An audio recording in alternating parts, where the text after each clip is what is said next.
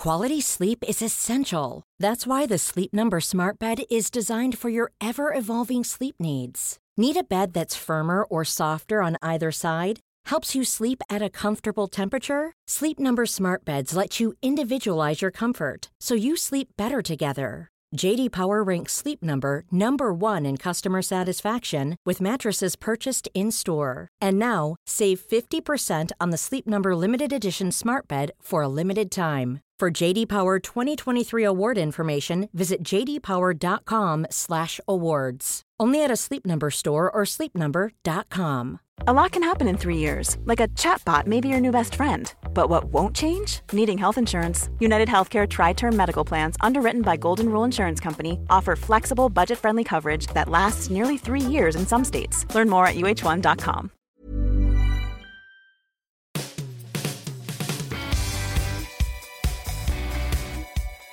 Welcome to the latest edition of the Football Writers Podcast, featuring me, Mike Calvin, Seb Stafford Bloor from TIFO Football, and the broadcaster, Jordan Jarrett Bryan. It's a funny old game. Manchester United have been through the mill this season. They've been mocked, criticised, and second guessed. Hands up, we've often doubted the managerial ability of Ole Gunnar Solskjaer. Yet they're unbeaten in 13 and playing with pace, penetration, and fluency. They kick off the FA Cup quarter-finals at Norwich on Saturday. Now, it doesn't take too much to imagine them winning the trophy at a deserted Wembley, does it, Jordan?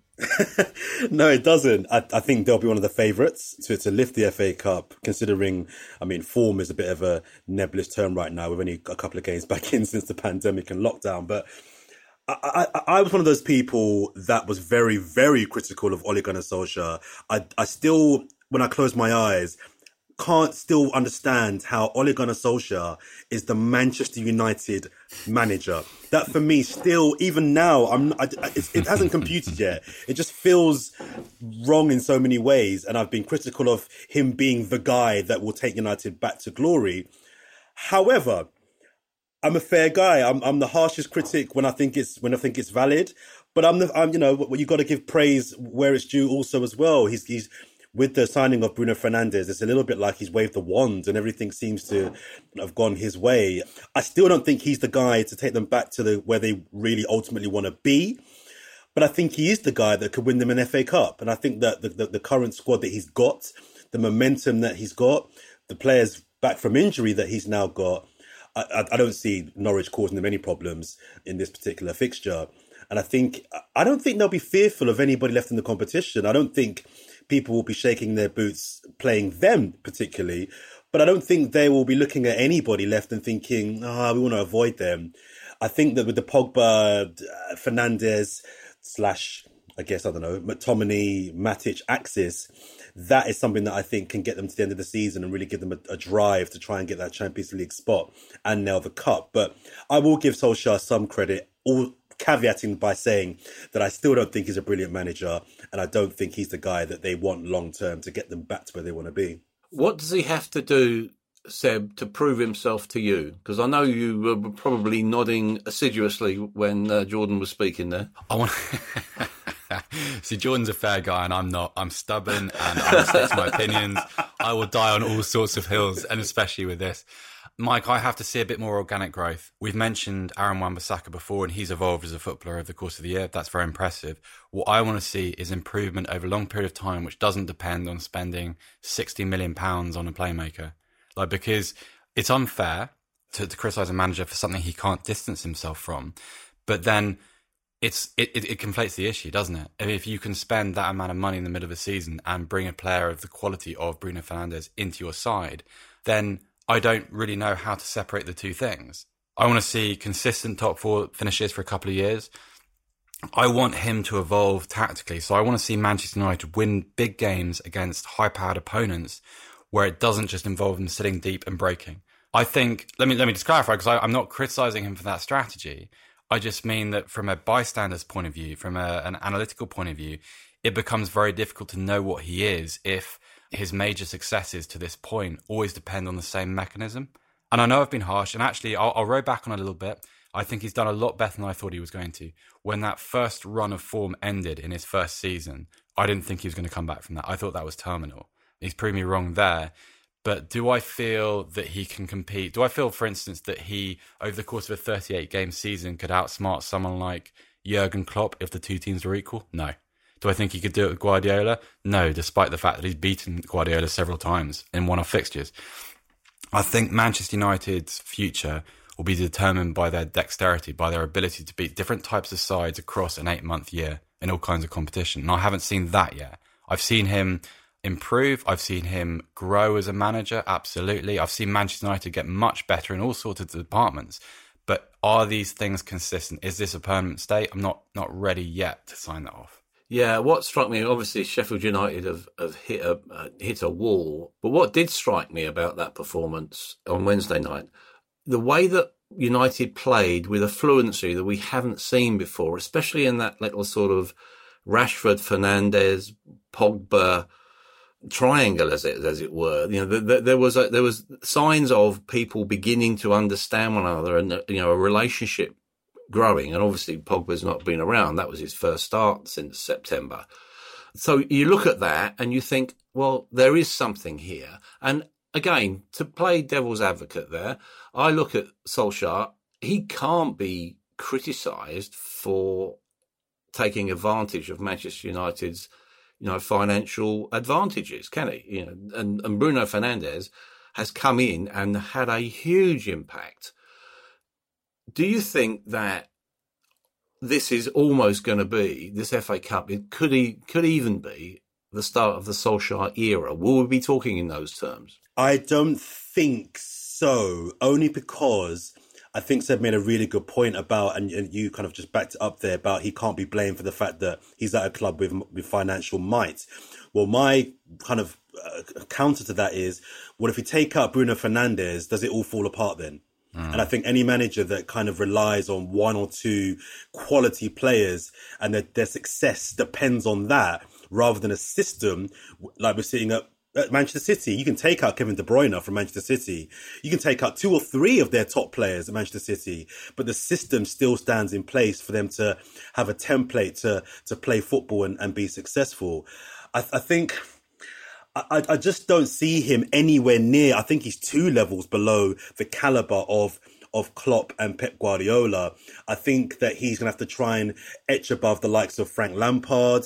I think Jose Mourinho's on the slide, so maybe he's in that kind of that kind of race. I, I just don't see even with say a Sancho and a better centre back because I'm still not convinced about Maguire. I'm not a big fan of his. I still think as a manager Manchester United Football Club needs somebody that has more layers to them in in order to really get them back at the top table of competitive competing for the for the biggest trophy. And I'm just not sure he's that guy. I think he's the guy that can deliver a cup. I think he's the guy that can deliver possibly top four. I don't think there's much more much more than than that to him. If I'm being honest. Yeah, they're a they're a strange team in, in if you look at it statistically. You know what is more telling you know, 13 games without defeat or only 13 wins in 31 Premier League games. They've had 10 clean sheets in that unbeaten run, yet David De Gea has been getting pelters, hasn't he? Where one was that criticism, I noticed that, that, that Solskjaer uh, defended De Gea and, and essentially said, look, he's going to be my number one next season as well, however promising Henderson might be. Is that wise? Uh, I, I don't really know what else he can say, Mike. whether it's wise or not, I'm not sure. But politically, David De Gea is on an enormous contract. He's one of the highest paid players in the division. I think he, he might even be the highest paid player in the division. It's very, very difficult if Solskjaer throws him under a bus now because at, at the very worst, if Man United are to replace him, they've got to find a market for De Gea. They've got to, you know, he's got to recover his form before he leaves the club in any kind of profitable way. So it's difficult. I mean, I, I, and, and also I think we've covered this before. I don't, I don't see a landing spot for De Gea. Like, if you want to move him on, where are you moving on him on to? He doesn't go anywhere. He's not going to Real Madrid or Barcelona. He's not going to Bayern Munich. They, you know, they've obviously got Manuel Neuer and um, Alexander Nubel as of next season. He's not going to Juventus. Wojciech Szczesny has just really recovered his career. He looks like an excellent goalkeeper. So I, am not sure what the solution is. But then at the same time, Mike, you, you're kind of, for the sake of the rest of the season, this is what Ferguson would have done. You know, uh, David De Gea can punt three into his own net on a Saturday afternoon, and Solskjaer still has to say he's the best in the world because Man United are paying him like he is the best in the world, and he's got no no room to manoeuvre. And and so I'll be I'll be critical of him in um in some capacity, but he was certainly Solskjaer. That, that that's actually a, quite a good general point. Solskjaer was certainly paying attention to uh, Ferguson's media handling over the years like in terms of how he defends players, also the subtleties with how he talks to players. Like if if he's talking about like a, a young sort of 20, 25 year old player, he'll always refer to them as a boy, which is which is a Fergusonism, let's be honest. So in terms of his character and his behaviours and his his kind of his tactics in public, he's quite smart. He's smarter than people think he is. And so, you know, whatever the, the question marks are, are, against the football, that's certainly um, so, ah, certainly something he has in his favour. I should have had more coffee, shouldn't I? so, sorry, Mike. Just on the De Gea point, can I just quickly yeah. mention the fact that whilst I'm not sh- not convinced that De Gea is the the solution or the answer next year for United, and I think it'll be hard to get rid of him for all the reasons that Seb has just given.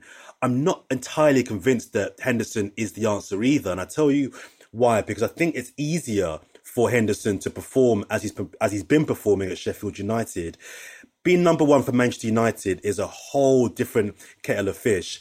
And let's not even forget, uh, despite his season at Sheffield United, he has made some quite high profile mistakes down there as well. What I think the best solution for Man United next season would be, would be to bring Henderson in as number two to put that pressure on De Gea. I think De Gea is a victim of someone that's got no real pressure. is a good goalkeeper, but he's never going to be a number one at United. I think United need to bring him back in and Henderson back in to apply, be that shadow over to Head to say, listen, if you keep messing up on the, on being on this decline, I'm here. And super briefly on those two stats you flagged as well regarding United's form. I think that says a lot in itself because those two stats for a big club, neither impressive if you're meant to be a big club, none of those two stats are particularly impressive as far as I'm concerned. So that says a lot about, I think, maybe how we view Manchester United and an Ole Gunnar Solskjaer Manchester United uh, today. Yeah, further forward, you know, there are signs that you know being knitted together. Anthony Martial now 19 goals in all competition, his first hat trick, United's first hat trick since 2013. Marcus Rashford against Sheffield United, two assists seems a bit of a daft question, but have United got enough goals in them, Seb? I think they might do because you, you touched on Martial there, and I, I see a slightly different player in him at the moment. He's always been very, very gifted. I don't think that's a secret. But one of the, the sort of the strategies this season with him specifically has been to get him heading for the near post more often, scoring the kind of the a more typical kind of centre forwards goal. I think you're seeing that. I think sort of he's he's a technically you know he's a outstanding footballer, but I think sometimes he could be guilty of being a little bit passive in games, particularly when he was used from like a wide forward role. Now, I mean, I, I know it's a very small sample, so let's um let's not get carried away. But if you add in, for instance, the goal he scored against Stamford Bridge before the lockdown, that near post header across Kepa, brilliant header, and some of the, the couple of the goals he scored last night, you're seeing a more instinctive style of play. And so I wonder if you were if you were to if you were to tune Martial in to be an, a, a more orthodox number nine, I think he could score an awful lot of goals. I mean, volume wouldn't be a problem if you could if you could fit him into the tapestry well enough. You could sew him in. I I mean, I, I started probably started the year thinking that United need to spend heavily on on a on a nine, like a you know a, a, a not a replacement for Lukaku because he wasn't a success at Old Trafford, but that kind of player you know a focal point in your formation. Now I'm not so sure, and that's that's actually a credit to Solskjaer, and it's definitely a credit to Martial, who who looks rejuvenated. I mean, consider what I mean in, in every sense what he was under Mourinho, unhappy, underperforming, wanting an exit by all accounts, and now he's starting to look like the player they bought from Monaco. Let's look at Norwich. Norwich. You quite rightly dismiss them, Jordan, um, and they do look, you know, you know, you, they, they do look nailed on for relegation the cup's all they've got left. I suppose the question, again, this might be seen as harsh, but are enough questions being asked of Daniel Farke? Uh, yes, I think there are actually. I, I I think that Norwich came into the season with a policy where they wasn't going to try and spend their way to stay in the league. You know, we've seen in previous seasons that can and, and you know can, can work and cannot work. That there, it might have been a policy whereby they may have expected to go back down, but if we're going to go back down, we're not going to go down with a huge wage bill as we've seen with other clubs that have gone down before. Uh, let's not forget the first third of the season anyway. Norwich started the season pretty well and they were getting quite a lot of credit for the style of football, sticking to their principles. Some people called it naive, but they, they didn't have the worst start to, to, to, to the season. I think if you're going to question Daniel Farke, you have to then back it up by saying, well, what should he be doing?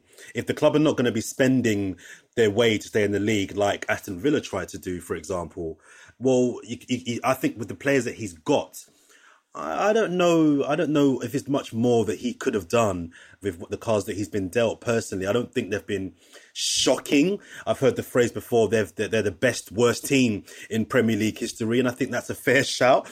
Bit of a bit of a, um, a backhanded compliment that you you don't really want to have. But uh, no, I, I, think questions have been asked of him, and I, am I'm, I'm not sure what what else you could have expected of, of, of him to do with that particular squad. Mm, you know, the, uh, the focus is always on the coaches, isn't it? Now, there is a lot of focus at the moment on Mikel Arteta.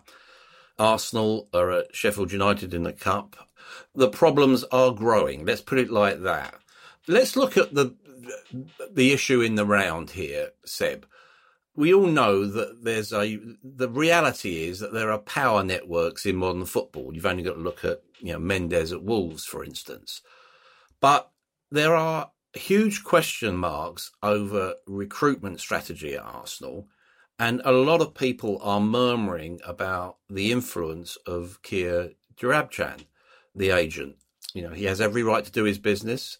But if you look at Arsenal, there is a club. You, you, you just, the mood music is very discordant, isn't it? You know what troubles me most, Mike, is let's let's simplify this. So, as far as I'm aware, and please jump in and correct me, either of you guys, if, if, if I get this wrong. So we've got Edu Gaspar, sporting director. We've got Raul Sanllehi, who has a, uh, a recruiting function as well, and according to reports, seems to prefer to deal with a very small group of agents and likes to do his transfer business in a kind of face to face way. Then you've got this sort of dying analytics department, which Jaeson Rosenfeld left uh, over sort of the uh, the lockdown to go and work with Arsene Wenger at FIFA. Now, who is the ultimate authority in this group? It's not Arteta. Arteta is just part of a. Um, so apparently at, at, Arsenal, the club decides which which positions they're going to strengthen, and Arteta, his influence comes in defining the type of player that they want to fit into that hole. Now, that's a that's a précis of the situation.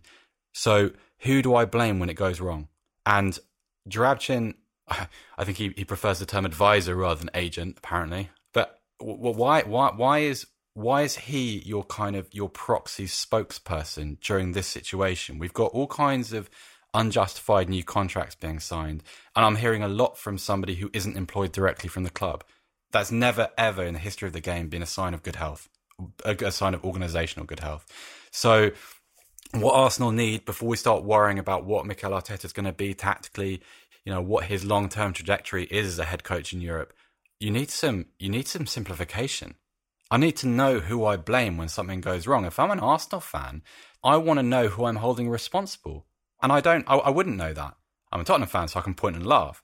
But if I was an Arsenal fan, then I, I, want that accountability. Surely, it's like um, it's like anything. Like a, a football club is like you know a, a FTSE 100 company or a political party. You have to be able to give supporters the, the opportunity to ask questions to the right people through whatever medium. And and I have no idea who that would be at Arsenal at the moment, and that's quite a strange position to be in. Yeah, you know, they're acting.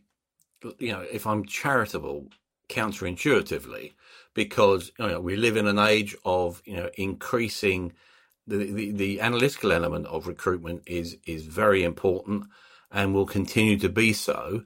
You know, there was some talk about Arsenal going for the Dortmund model, buy young, add value, develop.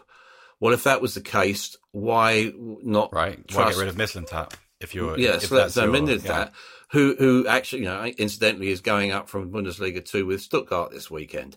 So there is strange. It is really strange. I was just Jordan, I want to get your view on the contract situation because you know a number of questions around what's happened there at Arsenal this week. David Luiz, why? Why another a year? Cedric, jury was out on him at Southampton, injured throughout his six month loan. Suddenly there's a four year deal on the table. Gamble, at best. Mari, limited evidence to give him four years probably. Meanwhile, no new contract as yet, although Arteta says it's in the pipeline, for Bukayo Saka, who they should be moving heaven and earth to keep. What what's going on? What's the logic to all that? It's an absolute mess, Mike. Absolute mess. I think the reason we start with David Luiz that he's been given a contract is twofold. I think one, I think alongside the other defenders that they've signed in this, this week is a sign to me as an Arsenal fan, I suppose the football world, that Arsenal are broke. Arsenal have no money to spend this summer, and I think they're just doing the numbers game. They're thinking, well, we're not going to be in Europe next season, more than likely.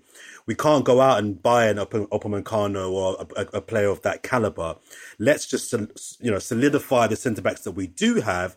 So we go into the new season with, I believe it's five. So Sokratis, Luiz, Holding, Mustafi, who am I forgetting? One more, Mari. Um, you got um, Chambers in there as well, and Chambers as well. Yeah, so yeah. That, Harding, so, Ma- Mavropanos is, Mav- is out on loan summer, isn't he? There, there, you go. So that's the pool of defenders. They're thinking, right. Worst case, we know the start of next season we've got five slash six centre backs. I think they're all rubbish. I think they're all none of them are good enough personally. they are. They're all rubbish.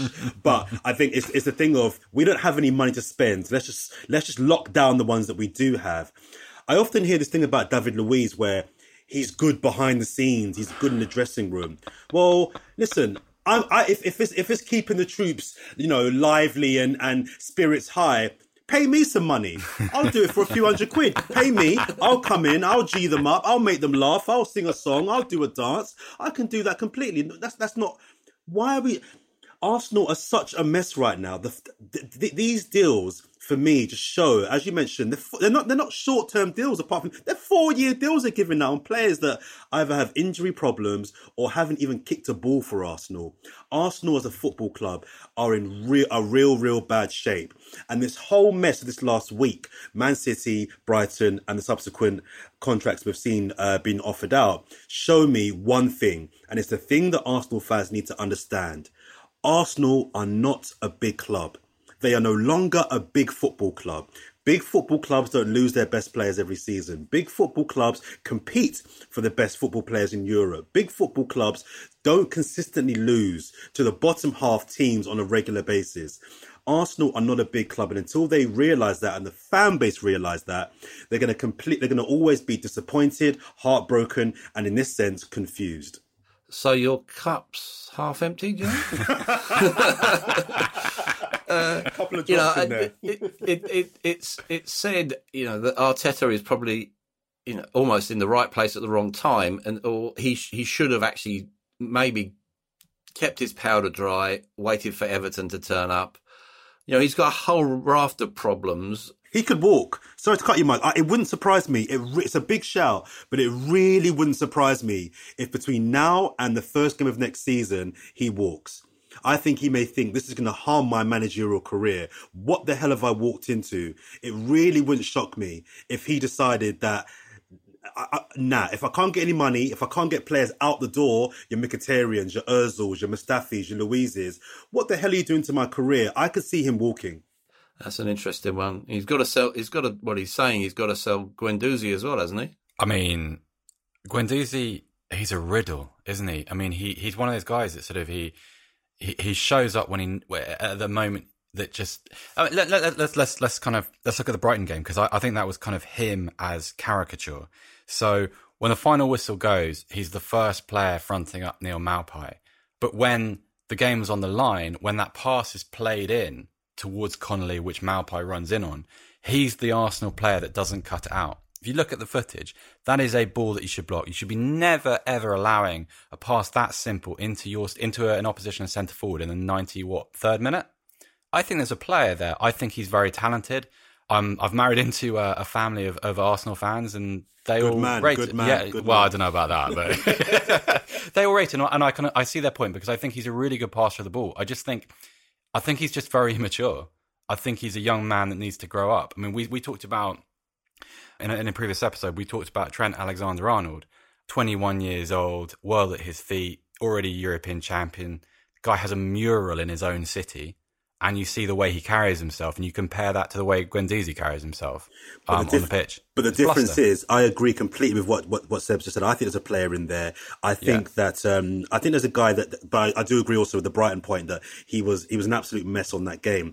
But I think Guendouzi is a victim of what's happened at Arsenal for many years. A young, talented player that has been elevated way too soon because he has no generals around him. Jack Wilshere was the same.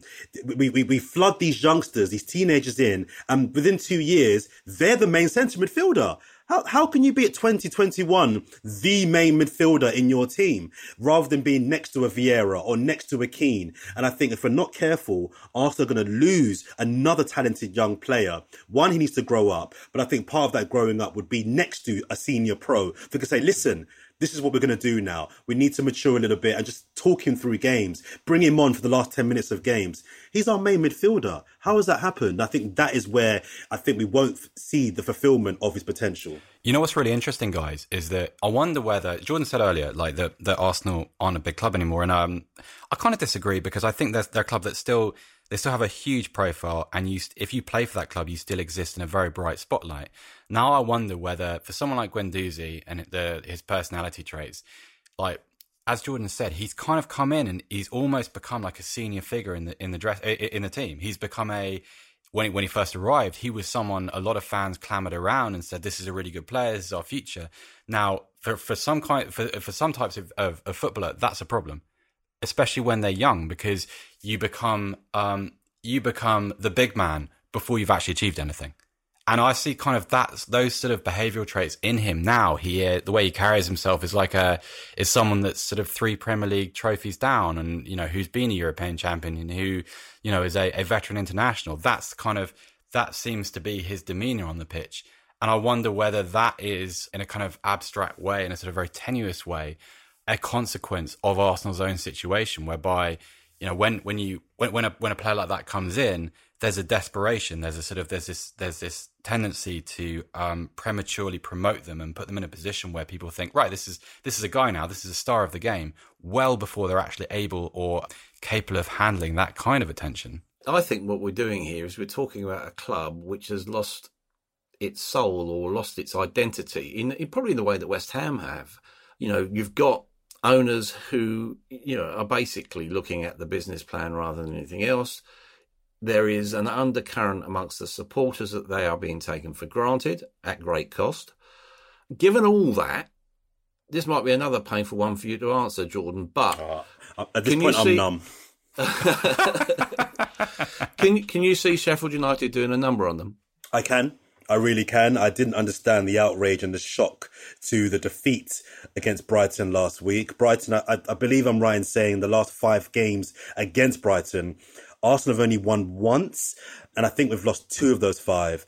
Going back to the United Sheffield United Man United game, we were we were praising Solskjaer United's performance in that game. I think a lot of that was because Sheffield United's legs have gone they just seemed, I think that they're one of the big victims of, of the lockdown. They just seem to have really lost huge momentum and their legs have gone and they enabled United to have so much space to play the football they did.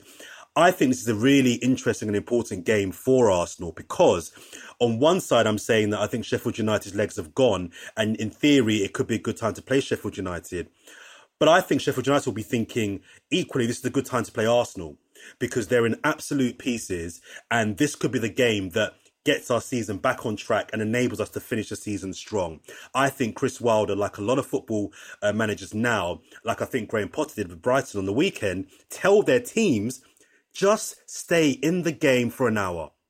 Just stay in the game for an hour. Even if you're 1 0 down, we'll take that. It's Arsenal. Just be in the game. So I genuinely feel that this is a really interesting game for Arteta and for Arsenal because if this slide continues and they get knocked out of the FA Cup, then I, I don't I don't know what, where Arsenal go from there because an FA Cup for a few teams that are left in this competition could prove a bit of a salvation in terms of saving, saving and masking a season for many teams. So I think Sheffield United, I think for both teams, this is a good and bad fixture to have, if you like. Yeah, know, Leicester, another team who've who've not been impressive in, in the restart. Okay, it's very small sample size, two matches.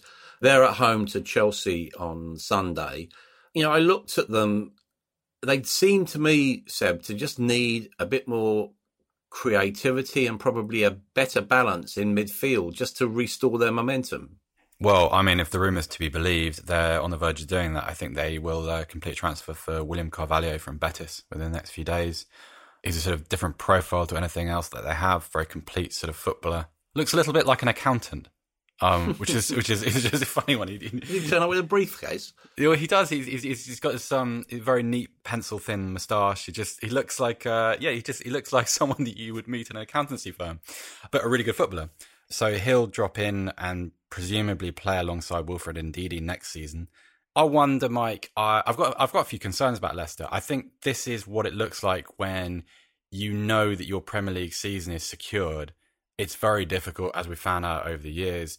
You cannot motivate players out of that in a in a sort of uh, you know flicking the switch sort of way. And I wonder at the same time whether I mean we always talk about focusing on certain competitions, and we you know talk about the Champions League, FA Cup. I don't know if it's that easy. I don't know if with Chelsea on the horizon at the weekend and, you know, with an FA Cup there to be won, let's face it, whether Brendan Rodgers can restore the kind of the sharpness of the creativity, like the urgency. Like you see it all over the pitch. I don't think there's any one problem with Leicester. You see all these sort of, you know, there's defensive errors in there. I mean, I know they didn't score it, but the, the, uh, the, the penalty conceded to Brighton was sloppy, I thought. The equaliser conceded to Watford was, I mean, you shouldn't be conceding 93rd minute equalisers to centre backs with bicycle kicks. It just shouldn't happen. That is not the symptom of a good football team that's sort of you know behaving as it should. So I wonder. I mean, I I, I think it's a kind of you know I don't want to say that they're on the beach, but I it's a it's a powering down. It's less dramatic than what's happened to Sheffield United because Leicester are much more talented, so they can survive in a sort of a um, you know at, at a higher level. But it's a similar situation, I think. Yeah, Seb mentions the you know the level of talent, and you know you look at that team, you've got players who are routinely linked elsewhere. You know, Ndidi, Maddison, Chilwell. Jordan, are you surprised there's been no real push for Kasper Schmeichel? And where do you think he ranks amongst the best goalkeepers in the Premier League? I'm not surprised because I think the the counter question then would be where would he go? Mm. So Liverpool, City, Chelsea possibly Chelsea and maybe even Spurs. I've never ever been a, been been convinced about Lloris, even when he was playing well. Um, so I guess there's a couple of clubs there that are possible options. I, I feel like the boat may have may have been missed with Kasper Schmeichel. I think the time to maybe try and get him out of Leicester would have been maybe just after they'd won the Premier League when he was at the peak of his powers. I still think he's a top keeper. I would rank him. Uh, top top eight, definitely top ten. I, I, am a big fan of Patricio at Wolves. I, I, think Leno is a good, a very good keeper. I don't think he's in that top tier. And then you've got the top two of Ederson and Alisson at City and Liverpool. I would put, I would, I would put Schmeichel on par with maybe David De Gea now, but that says more about, I guess, about David De Gea than it does about Schmeichel, if I'm being honest. Mm. The final quarter final, uh, Newcastle, Manchester City. Let's look at Newcastle you know, we can't detach any discussion about the team without we, we look at the ownership and, you know, the psychodramas in court about involving uh, people who are involved with the, with the takeover. Are there just too many question marks about that club for them to actually do anything? This season, yeah, I'd say so which is a real shame because supporters have been waiting an awful long time to get to this, to, to sort of have a, a competitive cup run. Because if you remember sort of, um, Ashley's Newcastle at their very, very worst, there was this terrible disregard for cup competitions. I think even, you know, back in the day, Derek Llambias was even on record saying that you, you couldn't survive if you took the cup seriously, which is just nonsense. I don't know. It seemed like a, a backwards justification for, for not developing the squad properly. I think you're right, Mike. I, well, I mean, I, I even even if okay, even even if uh, Amanda Staveley wasn't in court at the moment, even if the takeover wasn't happening, is that team actually good enough to win the FA Cup? I think they, I think the stars really need to align because I don't, I'm not convinced by their ability to attack properly. I think they can defend quite well. I think they can break quite well. I think if you put them up against a team of power, a team with, let's say, Manchester United's resources and firepower at the top of the pitch, I think they've got issues. I'd even say the same thing about, you know, if they were to come up against Arsenal in a semi final, for instance, because I don't think they're built to sit and break against a team that have a, you know, for instance, Pierre Emerick Aubameyang at the top of the pitch. So it's difficult. But a, I mean, what what what's in their future, I'm not sure. I mean, I, I wonder what it's like for some of those players too, because if you were if you were someone like, for instance, I don't know, Matt Ritchie, good Premier League player, probably not going to survive long term if the takeover goes ahead and if the money comes into the club. I wonder how you view it mentally. Like, is this a sort of a last dance situation you know a chance to to leave the club with a medal or a, some sort of form of achievement? I don't know. I mean, it's it's it's such a rare scenario that it's very difficult to um to predict. There is a, a, a distinctive love of a certain type of player at Newcastle. You know, Saint-Maximin is probably you know really fits into that you know the, the, the you know the Geordie ethic if you like. They love they love you know the Ginolas. They they love people who actually entertain in inverted commas to be to be honest, it's a bit like it's a bit like having a, a rascal shirt, isn't it? You love the colour and you love the cut of it, but if you're wearing terrible trousers, it doesn't really work. And I think that's probably what it's like with Saint-Maximin. He's a decent player. He's a you know very inter- interesting player to watch. But frankly, where's the end product? You know, I know that's an old cliche, but where is it? What do you think, Jordan? You've just described my fashion sense there in one. So thank you very much. Um, um, but uh, I, I, yeah, I agree with you. I, I think there are there's lots of um, elements of an exciting player, but uh, you know how much how much can you package that to say, okay, this guy, I know I'm going to get this from him. I, I don't know, but I, I think maybe some players like him, we shouldn't try to package too much. I think we just have to just accept him for what he is. I don't think he's the sort of guy that's going to get to a, a top six club, but I think he's the guy that can have an impact at, at, at a top 12 club, as, as Newcastle probably are now. So, uh, yes, they would, they would love to have more end products out of him than they're, than they're probably getting. Uh, I just think if you're going to have a player like that and keep him, you have to accept that one week he's going to score you a hat trick and get an assist. The next week he's going to miss two own, two open goals. And, and I think Newcastle is a club that, as a, as a fan base, I think in a really weird way would, would accept that. The entertainment levels almost match the output of, of what they get. And that's not to be patronising, say they don't they don't want to win anything, but I think that a team like Newcastle would, would, would warmly accept someone like him for all of his possible flaws as well. I think Almiron, very briefly, is the bigger problem. I think he's a championship player. I think he's re- I think he's a bigger problem that um, he has nice neat touches, but he's lightweight. He has no end product as well. I think he'd be the one if I was a Newcastle supporter or manager would slightly concern me going going into next season. Yeah, there's a there's a final point. Let's look at the FA Cup as an institution. Yeah, I'm, I'm a great believer in the FA Cup, and I suppose you know because it's coming back at a concentrated stage of the season, there will be a lot more attention on it. Just want to get your views on it, guys. How important is it? Is it still valuable, or is it a piece of tradition that, like you know, we talked about the League Cup maybe being realigned in some some way because of the extra demands on people? Is it something worth protecting? I suppose. Absolutely. I mean, importance kind of splits into two categories, doesn't it, Mike? Is it important to me as a fan? Yes. Is it important in the kind of hierarchy of achievements in the game today? Not really. You don't remember cup final days in the way that I used to when I was a child. You don't look forward to them in the same way. You don't really remember season to season who lost the FA Cup final. You don't have these stories anymore. But as an occasion, as a kind of, in terms of fulfilling like traditional part of football, which is uh, every dog can have its day, you know, you can, you need to have that straight knockout competition because I think as time goes on, league competition is built to, uh, you know, is built to glorify the teams that are owned by sovereign wealth funds and who can, as we're seeing at the moment, you know, bring on five Kevin De Bruyne's in the 75th minute. The FA Cup isn't like that. I think I mean, I, just for sake of prediction, this isn't based on any inside knowledge or anything, but I think the League Cup is on its last legs. I think the coronavirus will see to it. I think there'll be re- a renegotiation between the Premier League and the Football League over this. And I think in a funny way that might restore a little bit of the luster of the FA Cup because you need to have it. You need to have those weekends where, you know, you've got John Motson wearing a sheepskin, a sheepskin coat and you've got, you know, local ground staff who have been drafted in as, you know, from, from normal jobs as school janitors, clearing snow off a pitch in the middle of January. That staff is part of the foundation. Uh, that's the foundation block of English football. These things have are an integral part of the history. And for as long as the FA Cup exists, that will still remain the case.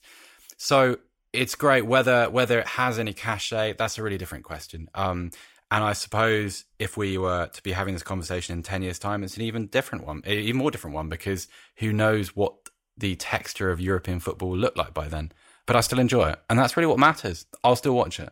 So it really is as simple as that sometimes. So, uh, Jordan, will you be out in the streets with your rascal shirt and your Arsenal scarf uh, when they win at Wembley? Uh, does it does it matter to you, not just as an observer of the game, but also you know the kid who grew up with the game? I think to many people, the FA Cup starts to matter when you get to the latter stages. It doesn't. You don't really care about it until you get to the quarterfinals, and all of a sudden you got a chance of winning it.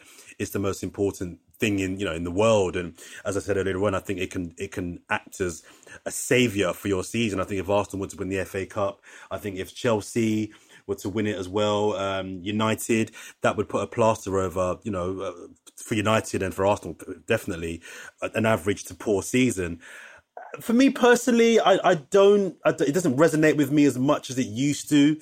I don't get excited about the early rounds anymore as I used to. Uh, you know, if you to ask me the last five FA Cup winners, I, I wouldn't be able to tell you. Now, I'm not advocating that it should be scrapped, but if I'm being honest, it I, I don't care for it as much as as much as I, as I used to. However, I think that probably says more about where we are in, in the current football climate of the of the we're in the Champions League era, we're in the you know the, the glitz and glamour and the money era where the FA Cup just isn't really a part of that. And if you were to lose the FA Cup, what does that say about you know a, a cornerstone of English football's heritage? So while I wouldn't be in favour of scrapping the FA Cup, I, I I, if if it was scrapped, I wouldn't be shedding too many tears. Well, I suppose you know I'm a, an unashamed football romantic. I still adore 3 p.m. kickoffs on a Saturday, the smell of onions from the burger vans, black boots, all that stuff. And in that context, I'm really looking forward to this weekend. I think it should be a good one, and I hope you enjoy it too. So thanks for joining us here on the Football Writers Podcast, and have a good weekend.